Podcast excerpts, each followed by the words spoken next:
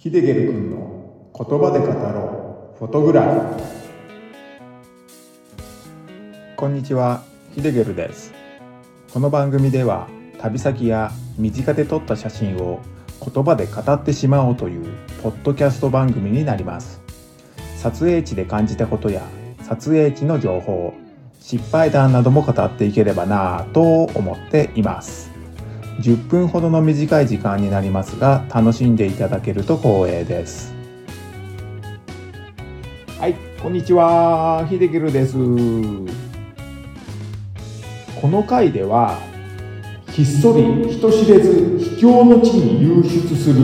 温泉写真の話ということで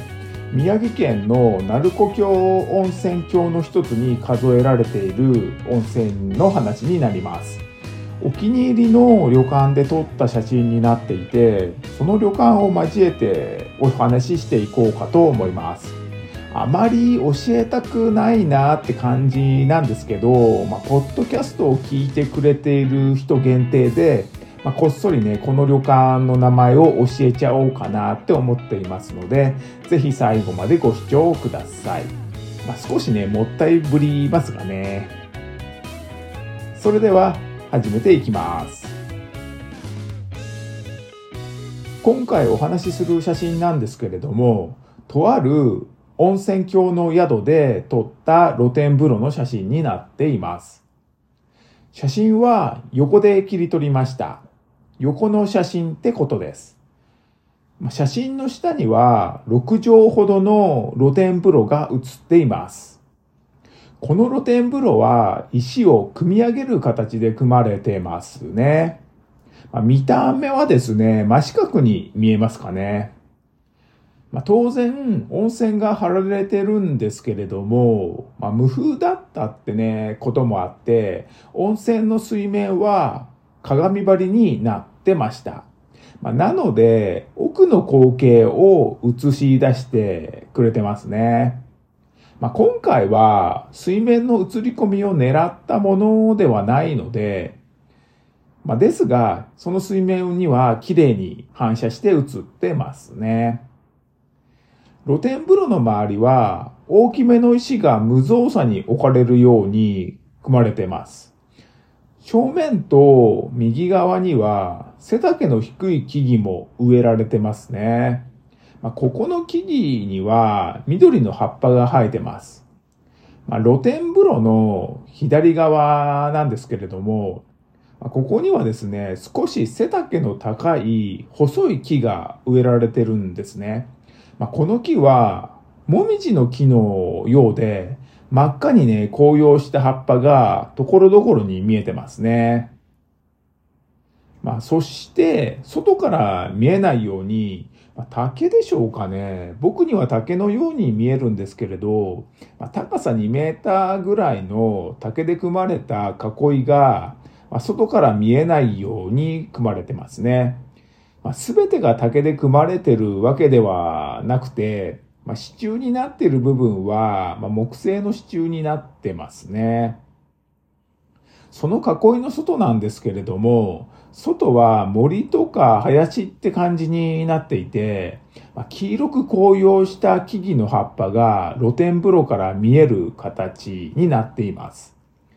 この黄色く紅葉した木々の葉っぱがね、とっても綺麗だったんで、まあ、温泉に浸りながら、もう秋を感じることができますね。こんな素敵な光景を見ながら入る温泉ってね、もうきっとね、皆さんも入りたくなると思います。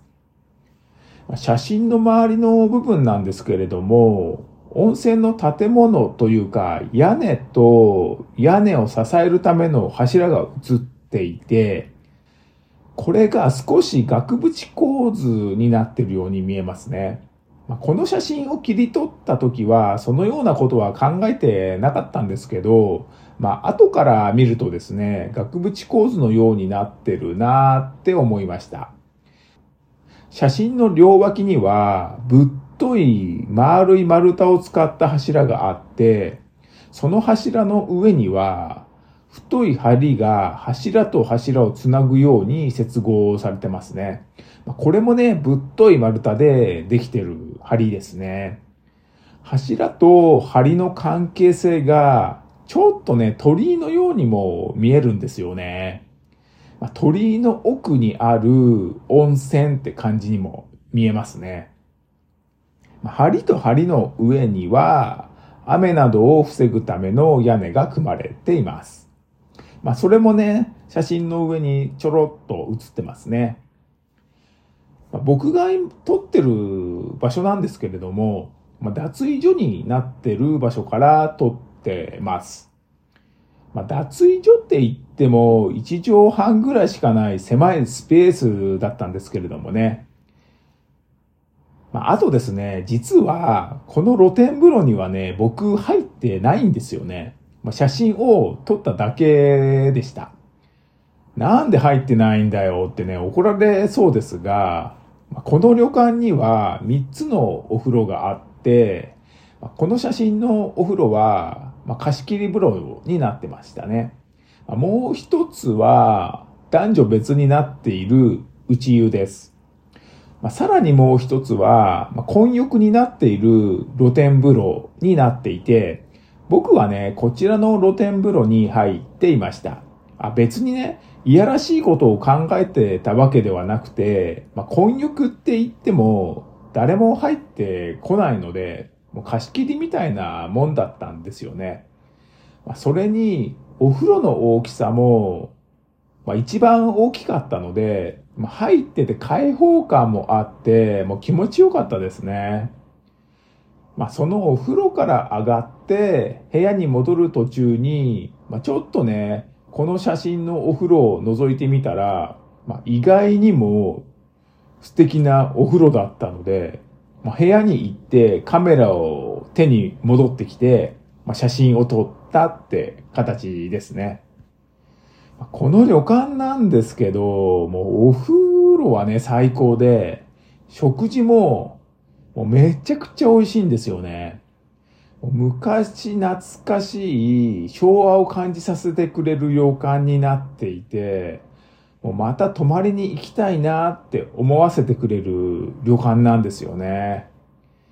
この旅館を知ったのはですね、2022年の去年でしたね。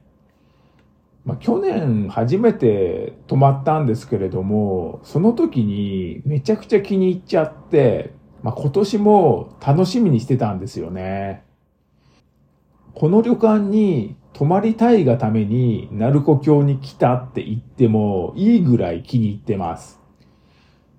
まあ、僕はですね、結構そういう場所があるんですよね。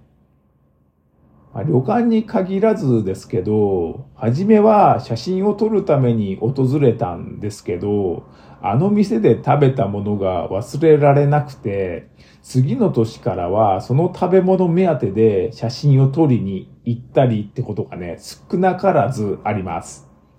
まあ、この旅館もその一つですね。この旅館は偶然見つけた旅館だったんですけど、今ではほんとね、お気に入りの旅館になっちゃいました。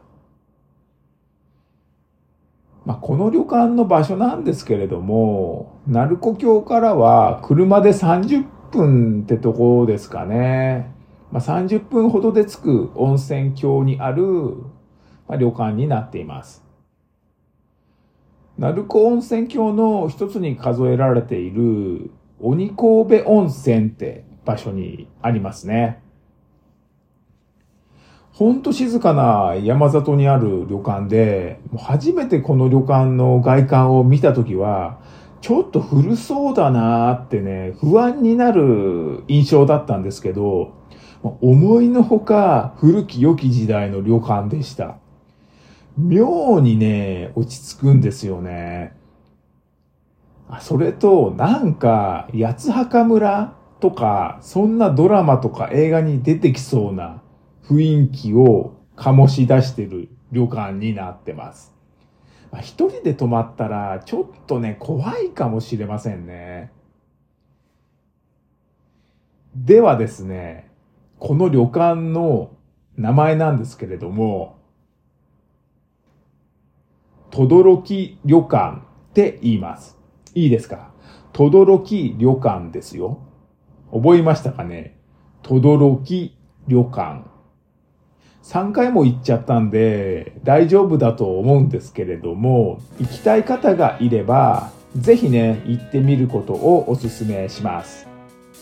ただですね、古いところが嫌だとか、綺麗なホテルがいいって人はね、向かないかもしれないので、まあ、そこら辺はね、自己判断でご注意してください。はい、今回はひっそり人知れず境の地に流出する温泉写真の話。ということで轟旅館の露天風呂で切り取った写真を交えてお話しさせていただきました。今回お話に出てきた写真を見たいという方がいれば概要欄に URL を貼っておくのでそちらをクリックしてご覧になってください。この番組のご意見ご感想質問なども受け付けていますのでこちらも概要欄に Q&A コーナーを設けていますのでお気軽に書き込んでくださいそれでは最後までご視聴ありがとうございましたヒデゲルでした。